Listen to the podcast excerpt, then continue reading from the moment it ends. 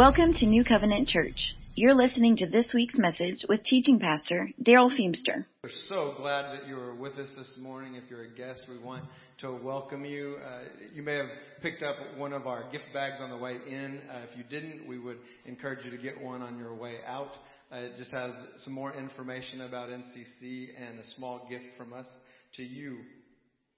Well, this morning it, it's the second Sunday in September, which is designated uh, for our annual report. And we take this opportunity to give you a quick highlight of what has occurred during the past uh, fiscal year for the church and provide some information on, on what God has done through all the ministries of New Covenant Church and also give you a high level financial update. There's going to be a lot of things uh, in here to give God praise about. Um, so I, let's hold our applause and, and we'll give praise uh, once and for all for everything at the end.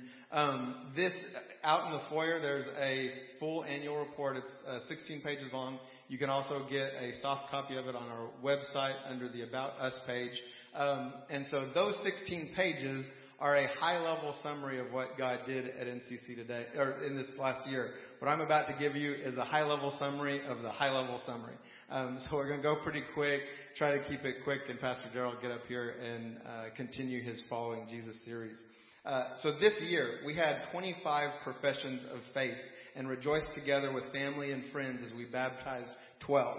We ministered to the community locally, nationally, and worldwide through ministries that we support and also the ministries locally uh, that we do here at NCC uh, with just over $128,500. We supported our local pro-life pregnancy ministry, our Young Life of Lampasas ministry, the Gesher Forum, which is a ministry to Israel, an evangelistic ministry in Israel, just to name a few. And the full list of all the ministries we support and what they do is again in that full report uh, our NCC Early Childhood and NCC uh, Kids Ministry this past year uh, once again uh, competed against each other uh, in a fun competition of raising food for our Lampasas mission for Thanksgiving meals. This year they set a record by raising uh, or gathering enough food to provide 101 complete Thanksgiving meals, and then the church donated the funds to purchase that many turkeys. Um, and that it added up to six, 1,650 pounds of food, and what you see there is one of three truckloads that we took over to the mission. Uh, I want to thank Marissa Skiles and the Wings of Eagles ministry. Uh, those kids that, that she ministers to came and actually helped us transport all of that food from the church to the mission. And there's a photo of them in the full uh, report if you would like to see that. We also continue to give out literally hundreds of copies of the 10 Steps Toward Christ book. You can find this each and every week in our foyer. It's our gift to you or to those uh, that you know. And it's uh, 10 Steps Toward Christ, and it's very uh, simple to understand. It outlines uh, principles like salvation, baptism, communion, and seven other basic principles of the Christian faith. And so we encourage you to give these to anyone that you know that is trying to follow Jesus Christ in their life. We'd also encourage you to walk with them through it. You can use that as a discipleship opportunity. These are just a few of the many ways that NCC continues to reach out to our community and beyond. This year, our NCC Early Childhood Ministry, uh, which was birth to four, expanded to pre-K and kindergarten, and they took on our puppet show ministry. They ministered our little ones each week with the gospel through fun activities, praise and worship, Bible-based lessons, and puppet shows, as you can see on the screen. Uh, our NCC Kids Ministry was excited to move into NCC West, our new children and youth building in this year you can see a photo of our kids watching a skit led by Juliana Duamina, who's one of our youth. Our youth uh, serve in many areas uh, in NCC. Each Sunday morning and Wednesday night, our NCC Kids Ministry reaches out to the first through fifth graders of our community with fun activities, praise and worship, Bible lessons, skits, and small groups. And this year we peaked at 96 kids in one Wednesday night. Our youth, our NCC youth ministry reached 85 unique youth this year with worship, the word, and small group ministry. They also participated in events and game nights and we took a bunch of them to camp as you can see in this photo. Our youth also faithfully serve in many of the areas of NCC, including early childhood, NCC Kids, and the youth and adult worship teams. You can see a photo of them as they led, helped lead our adult worship just a few weeks ago. These three ministries would not be possible without uh, three leaders um, Amanda Allen, Candy Valdez, my wife, and Tammy Self, um, but also the 42 adults and 33 youth that faithfully volunteer in each one of these areas to love on your kids. And they do a great job of it. In addition to these ministries, we're blessed by our amazing worship team that leads us in worship each and every week.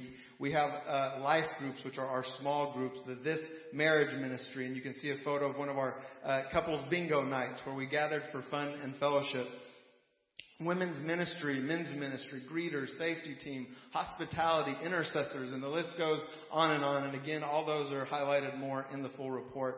The other photo that you see on the screen is an NCC Kids small group that's meeting in our completed upstairs youth room. None of these ministries would be possible without each of our faithful volunteers, and we can't say thank you enough. NCC West was completed in 2021 almost $50,000 under budget, and all praise and glory goes to God. Yes, um, as you know, construction prices have been doing nothing but going up, yet God um, brought that project under budget. Phase four of our Generations project from the very beginning was to refresh the room that we're in now, our sanctuary, with new carpet, chairs, paint, and uh, other necessary updates. And God led us to do NCC West um, by not going to the bank and getting a loan and told us the same thing for this project. So that $50,000 that has rolled over, um, the original uh, cost, as you can see, was 850 almost, and we ended up at 800,000. The original that we were estimating for this update was 150. We've put in that other 50 just for budget in 2022, knowing estimates have probably changed. So the total is still the original total that it was. We're going to be getting new estimates, and once we get those, we'll update you with that. Um, but again, just for our, our this next budget, that's the number that we're planning for for, for the cost of those for the updates uh, here. And any any contributions you'd like to make toward that, you can continue to just uh, allocate it to generations, and it'll be set aside for that uh, for the refresh of the sanctuary. It's been over 20 years, and with each passing year, it becomes more evident if you look at our carpet. Try not to look too hard; it doesn't it doesn't look good. Um, so we're going to finish with a high level financial update, but before we do that, I want to take a minute to acknowledge our financial review board. Uh, we have a group of six members that help us provide uh, financial tr- transparency and accountability throughout the year. And these people are made up of members of the congregation. They each serve a three-year term, and this year Sally Baxter and Jean Culin will be rotating off of the team, and Amber Cox and Trudy Perry have joined the team. Those continuing to serve out their terms on the board are Lewis and Michelle Ikonen, Shelley Mulcahy, Tammy Brown, and Dennis Witchell. If you have any financial questions about what you read in the report or at any time throughout the year, feel free to ask one of them, one of our elders, or myself, and we would be happy uh, to share a lot of detail, probably more than you would care to know. Um, this year, we received tithes and offerings of just over $548,000 and building contributions of just over $73,000, along with net other income of just over $410,000. Just to explain what that net other income is, that's the money that we had been setting aside, think savings account, for the NCC West. And so we set it aside, and then when we spent it the way we do uh, our accounting, then it counts as income at that point and then we had the same offsetting expense, so it zeroes itself out. Um, and so that's what that number is. And then we had um, a total of expenses of 549,000 and generations expense of 482, which was not only the completion of NCC West, but then setting aside that $50,000 as the starting fund for the sanctuary, um, which leaves us with a net income of zero. And finishing the year with a net income of zero is actually our target. We give every dollar a name in our budget and strive to be the best stewards that we can with the money that God has blessed us with for ministering of His Word. We don't spend every dollar that comes in. We follow the budgets that we set for our ministries at the very beginning of the year, and any funds that come above and beyond that are allocated by the elders as, as God leads. And for the last couple of years, that's been totally going to NCC West and now the sanctuary remodel. Um, so now let's give God praise for everything that He's done this year.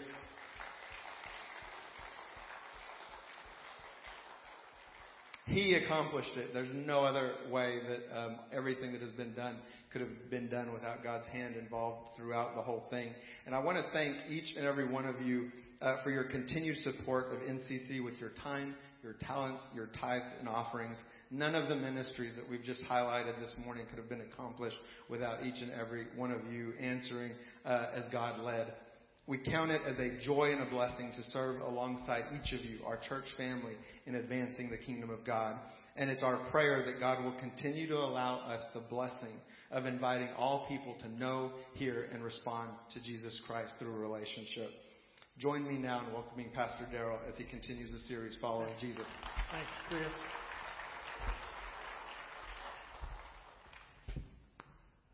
God is good, and so are you. Thank you. Turning your Bibles to Luke chapter 22. Luke chapter 22. It was the early 1980s. Uh, my family and I moved from everything familiar that we had spent our whole life in this one area to pastor a congregation in Haskell, Texas. This was going to be quite a change for my family. But it's also going to be an opportunity, a new challenge, a fresh start, an opportunity to grow. We'd been there a few years, uh, I think about three or four. The church was doing well, but I wasn't. My expectations and my dreams were not developing like what I had envisioned. And the harder I tried, the more I committed, studied, prayed, the more disillusioned I became. I was doing five preparations a week, speaking over five times a week. I've been doing that for about four years. And uh, I thought the reason things were not developing in me must be my own fault because, after all, I'm the pastor.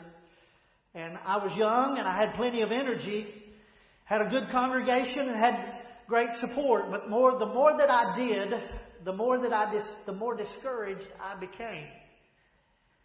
This wasn't because things weren't going well in the church or not happening in the church, but things weren't happening in me.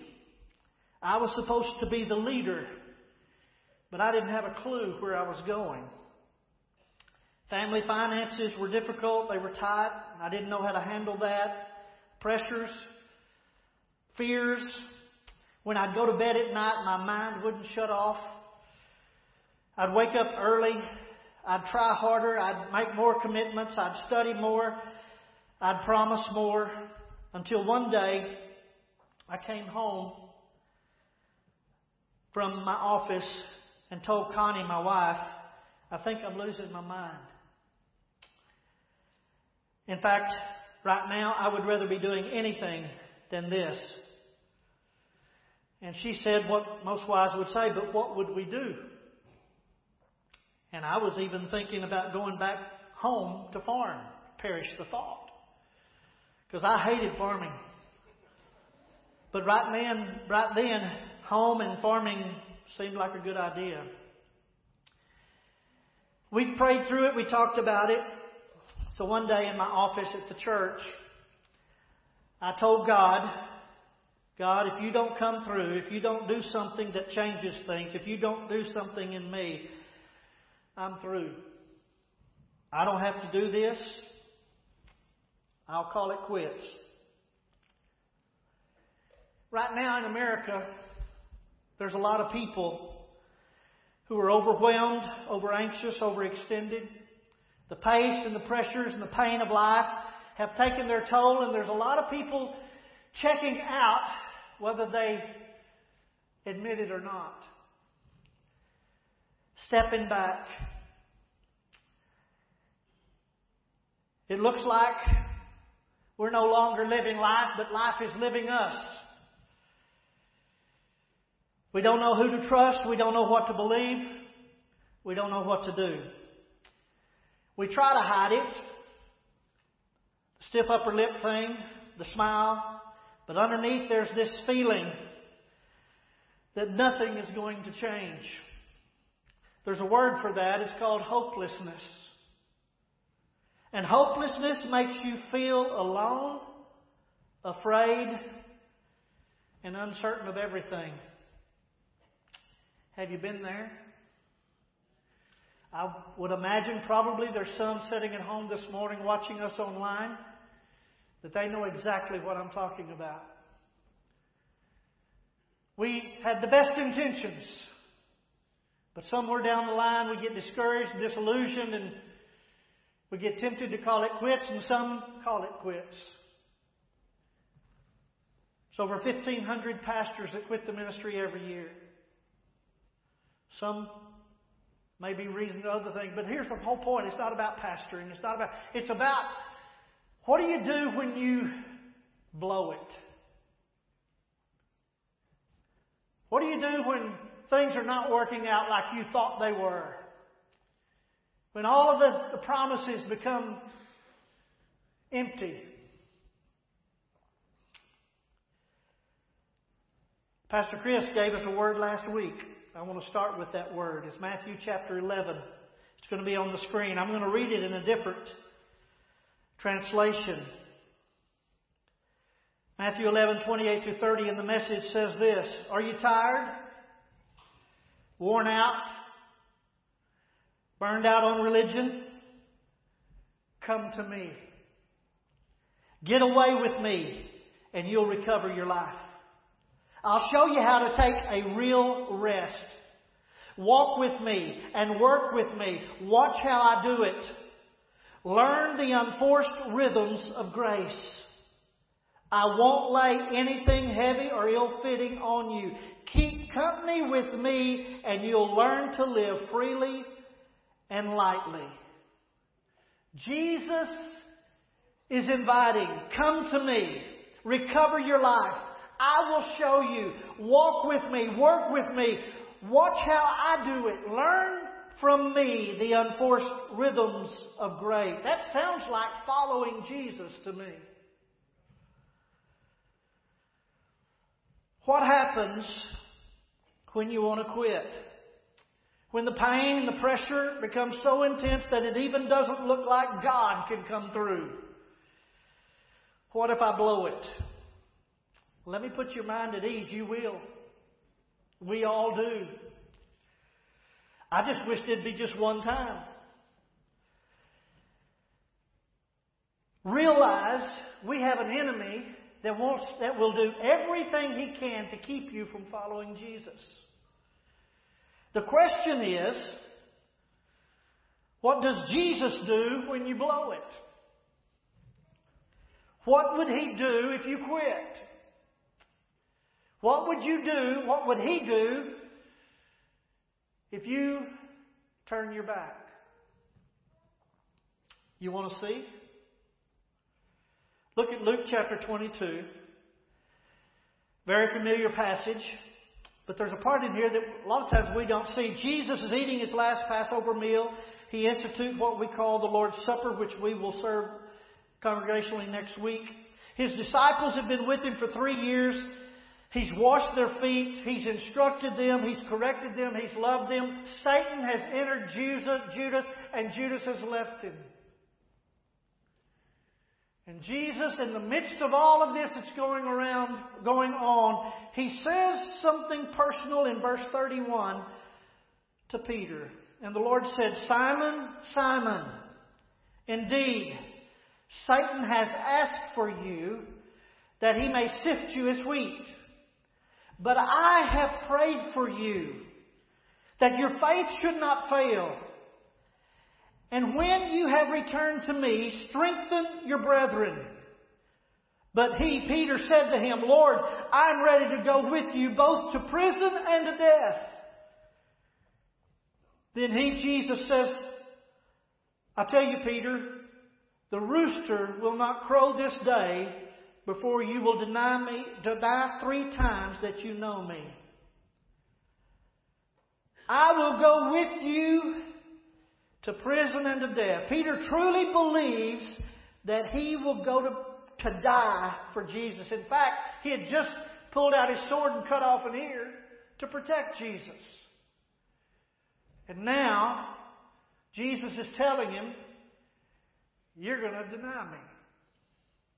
But here's the thing I want you to see in this Jesus says, Simon, Simon, Satan has asked for you that he may sift you as wheat. That word ask in the Greek, and I'm not going to put a lot of words on the deal today, but the word ask in Greek literally means to demand a return. Simon, Simon, Satan is demanding for your return. In fact, the you there is not singular, it's plural. Satan is demanding y'all's return. He's going to sift you like wheat. Now, if you raised on a farm, you know what sifting is. Sifting is the shaking. It involves the wind and to blow away the shaft. But it's the shaking to divide between the, the shaft and the seed. Simon, listen to me. Satan is demanding your return. And he's going to sift you as wheat. It's amazing things here. Jesus doesn't, verse 31, he doesn't, uh, he gives him no lecture to try to tell him, now, Peter, watch it, watch out. He says it just matter of factly. It's going to happen. He didn't set up any new rules of how Peter could obey them and keep out of the fray so that it wouldn't happen. And most amazing of all to me is that Jesus doesn't intervene to prevent Satan from getting to Peter. What's up with that? The enemy has a plan to destroy Peter, and Jesus knows it. Peter was about to make the biggest blunder of his life, and yet that life changing wrong choice, Jesus didn't stop. But there's something very important that you see here. The enemy had to ask permission to sift him. So somebody else is in charge if the enemy has to ask permission. So let me give you a principle. Could it be that God is not afraid of what the enemy is trying to do? Because he already has a plan for a good outcome. In fact, God is so much in charge, He can take what the enemy meant for evil and turn it out good. Jeremiah 29 11 shows us that when God was saying that there's an enemy, Babylon, and you're going to go into captivity for 70 years, and you, you, you're going to go there, and you're going to stay there, and build houses, live in them, plant vineyards, do what you do, because it's going to be 70 years. But then he says in verse 11, For I know the plan, the thoughts and the plans that I have for you, says the Lord, thoughts and plans for your welfare and peace and not for evil, to give you hope in your final outcome. God is in charge. You need to hear that this morning. Doesn't matter where you're at. Doesn't matter where anybody else is at. I just want to declare to the heavens and to the enemy, God is in charge. Why didn't Jesus do something? He did. Verse 32. I've prayed for you. I've prayed for you. Isn't it amazing that we don't realize that right now at the throne of God, Jesus is making intercession for us? Is there ever a prayer that you find in Scripture that Jesus, that God did not answer, that Jesus prayed? If He's praying for us, I got news for you. God is going to answer it.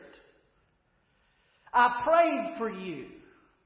And He prayed that Peter's faith would not fail, that Peter would not be so devastated by this reality check that was about to take place in his life that his faith would not cease. But Jesus didn't just stop with the prayer. He painted a word picture for Peter of what it was going to be on the other side of his wrong choice. When you have returned to me, strengthen your brothers. Jesus knew that once Peter chose to deny him, It's going to be really hard for Peter to believe that God's goodness and kindness was big enough to cover his epic failure. And Jesus sees Peter restored and a help to others because he had he was going to learn from this experience. Not only did Jesus pray for him and paint a picture for him, but he prophesied Peter's future. Right in the middle of his warning, warning him about his choice, Jesus didn't say, if you return. He said, when you have returned to me. Now, this set up another choice for Peter. Would he choose to believe that the grace of God is really that amazing and God's really that good? Well, Jesus is arrested in that same chapter. He's taken to the high priest's house.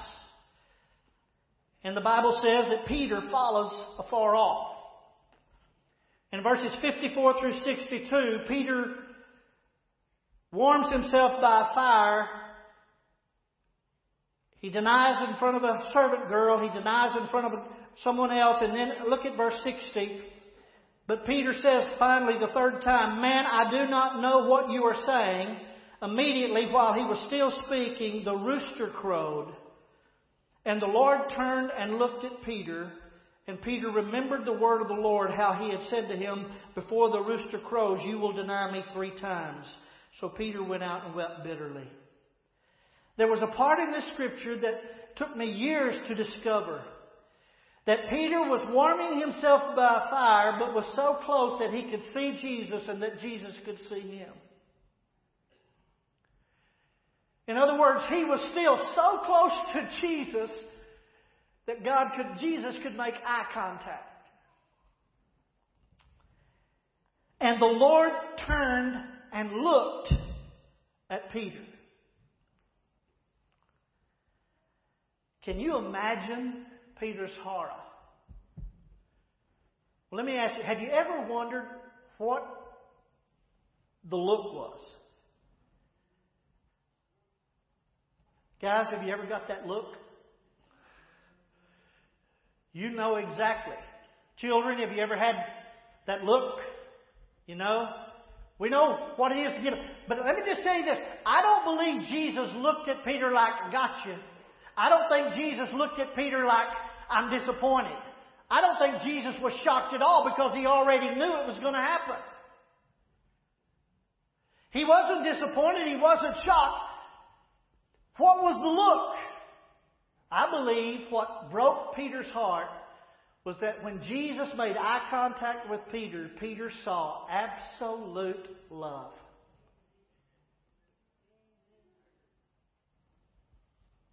He saw a Jesus who he had just turned his back on in denial. And he saw piercing through to his mind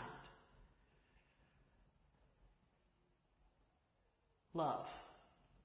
Unconditional, absolute, non controversial love.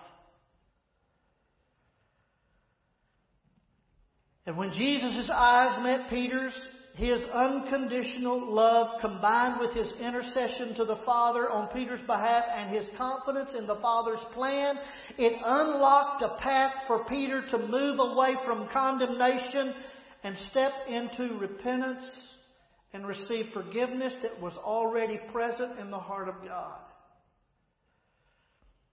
Romans 2 4 says it's the goodness of God that leads us to repentance.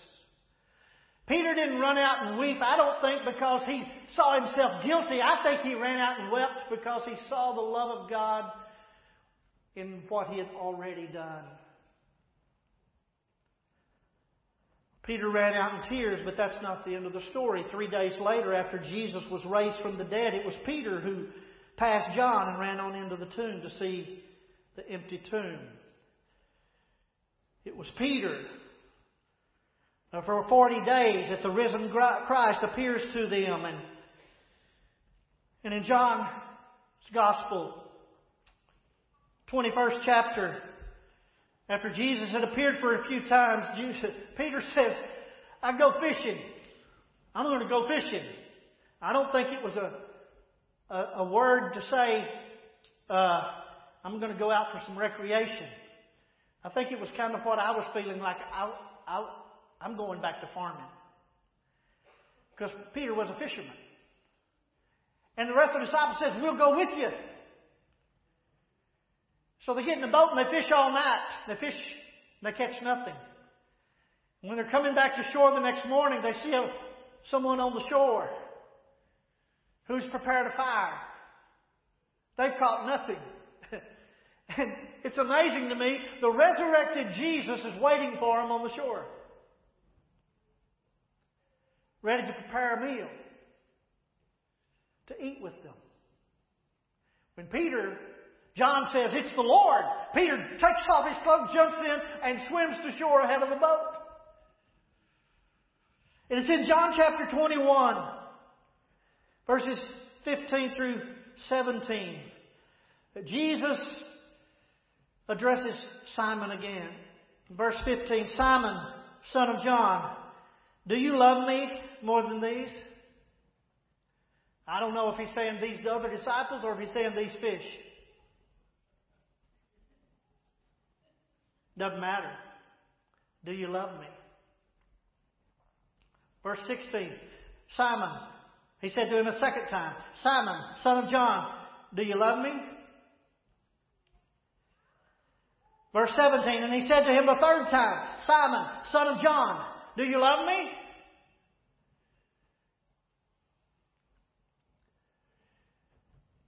How many times had Peter denied him?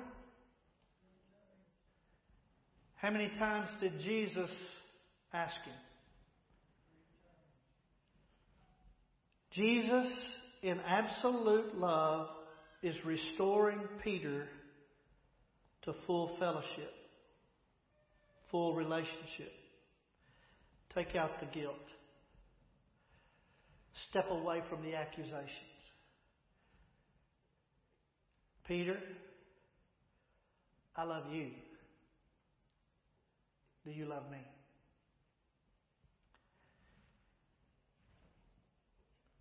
Verse 19, I love this. The end of verse 19, he says, And when he had spoken this, he said to him, Follow me. But Jesus, you're the resurrected Lord. Follow me. And he said the same thing to us. After I'd told God that if he didn't come through, that I was through, I quit. Miraculously, over the next couple of months, God uh, moved in such a way that He allowed Connie and I to attend a pastor's retreat in Florida. Now, I could tell you story after story of how that all came to pass, but you don't have time. And we went to a pastor's retreat in Titusville, Florida in 1983. And at that retreat center, they had a retreat center that they had rooms like a hotel, but they didn't have numbers on the room. They had scripture promises, and Connie and I stayed in Isaiah 40 31.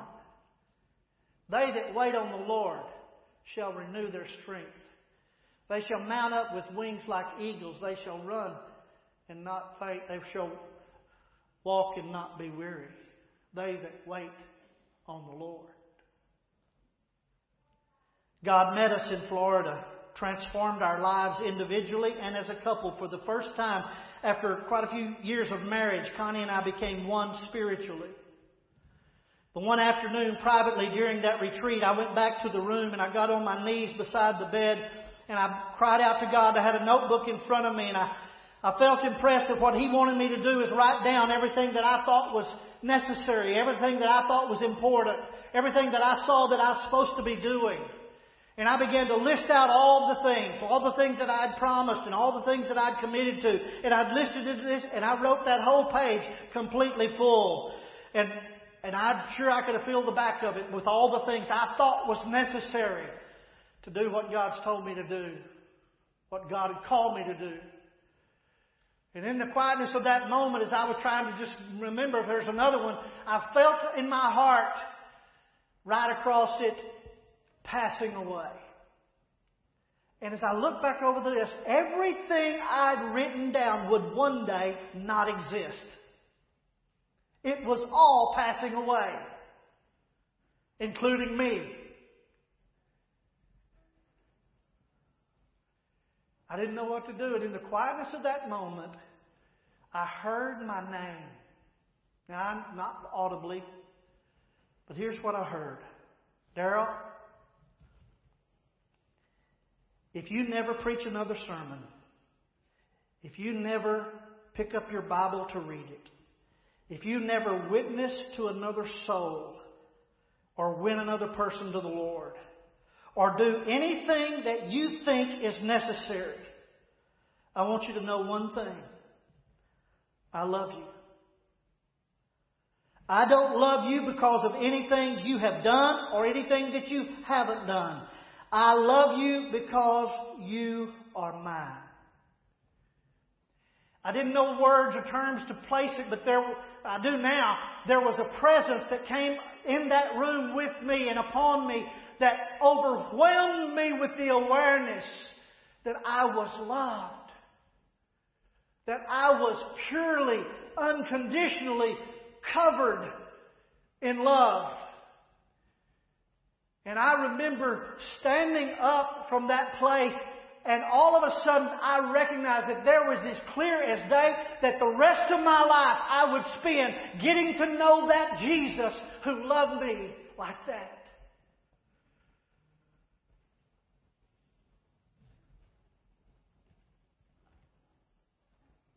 I did all that I knew to do, and it didn't matter to him. I wanted to proclaim him and respond to him who loved me. Not because of anything about me, but because I was his. God gave Connie and I a life message from that time in 1983 that Christ in you is the hope of glory. My life verse is I labor until Christ be formed in you.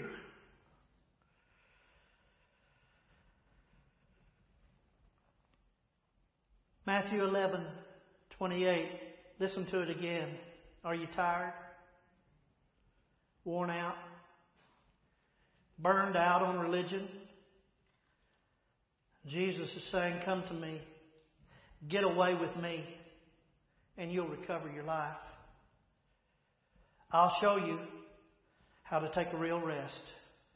Walk with me and work with me. Watch how I do it.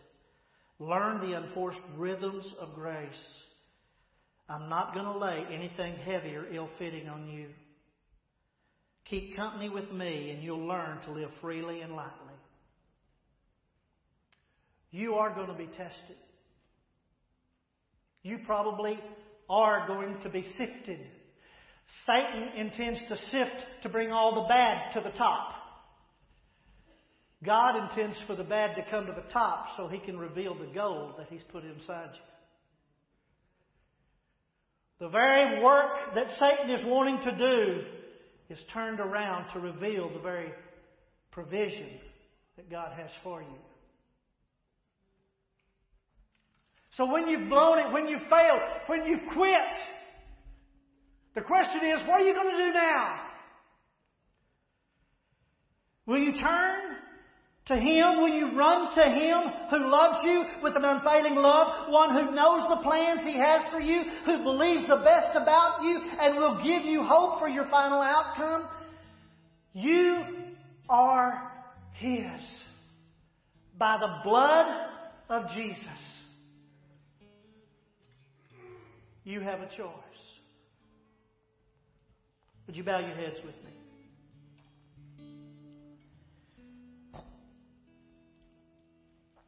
in the quietness of the moment, we're just going to, Evan's just going to play instrumentally. But in the quietness of the moment, I want you to hear Jesus. Come to me. I know. I don't care where you are today. Come to me. I don't care what you've done. Come to me. Walk with me. Work with me. Learn the rhythm of my love and forgiveness. Trust me. I'm not going to put anything ill fitting on you. Everything I'm going to do is going to be for your good in God's glory. Now, here's this Do you love me? I know. I know all the things you can point to that looks like you don't. But let me just ask you in your heart this morning, Jesus is asking you, Do you love me?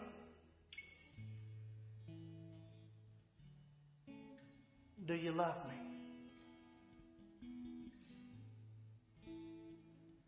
No one can answer that but you. I'm going to ask Evan just to play, and for the moment, would you just allow your attention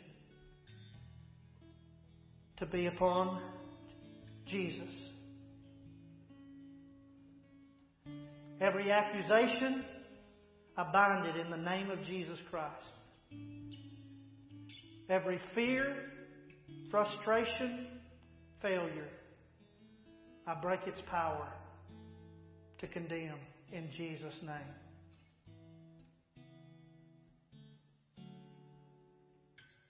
Just between you and Jesus, do you love me?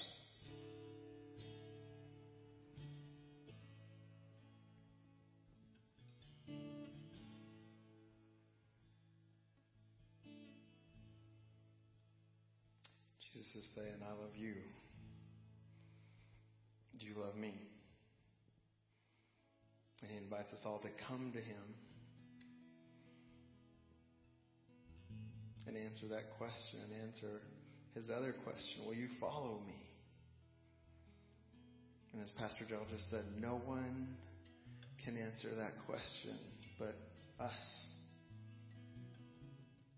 As much as we want to answer that question for our children, as much as we want to answer it for our parents or our family or our coworkers or our friends or the world, the only one that we can answer that question for is ourselves. And Jesus is saying, Come to me if you're tired and weary, and I'll give you rest. In Acts 4, it says that they heard the word and believed and they were added to their number in salvation. It says there's no salvation, there's salvation in no one else, for there's no other name under heaven given among men by which we must be saved. And that name is the name of Jesus Christ, the only way, the only truth, the only life.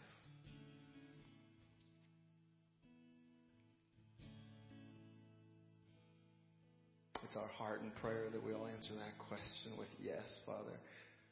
We love you and we'll follow you. Thank you for sending us the Holy Spirit, your helper, to enable us to do that. We give you all praise and glory and honor in the name of Jesus Christ. Amen. Amen. Well, we want to thank you once again for joining us uh, for worship this morning.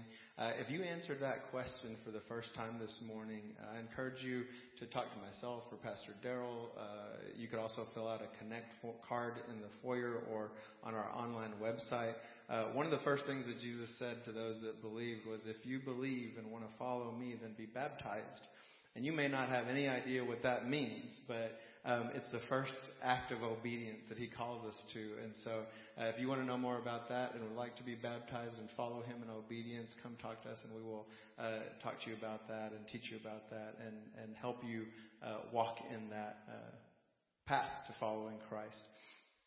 Uh, before you go, I just want to uh, share two quick announcements. The first is if you want to connect with uh, NCC uh, or just learn more about us, we're going to have an in-person connect class in the month of October.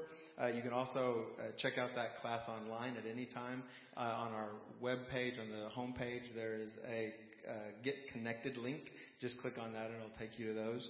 Um, also, our NCC kids and our Wednesday night life group that meet here at the church won't be meeting this week. There's a homecoming parade on Wednesday night, and many of our kids and those families will be participating in the parade and going to that. So uh, we just encourage you to be the church in the community on Wednesday night. I believe some of our uh, other home groups that meet in homes may be meeting, so just check with your life group leader on that. Uh, but there won't be any here at the, the church this uh, Wednesday. Middle school and high school youth will be meeting this evening. Doors open at 4:30. If you've got a middle schooler or a high schooler, we invite you to come uh, just connect with them. It's an awesome ministry and will help build that foundation uh, in your kids and youth's lives uh, to follow Jesus. Y'all be blessed and have a great week. Thank you for being with us this morning.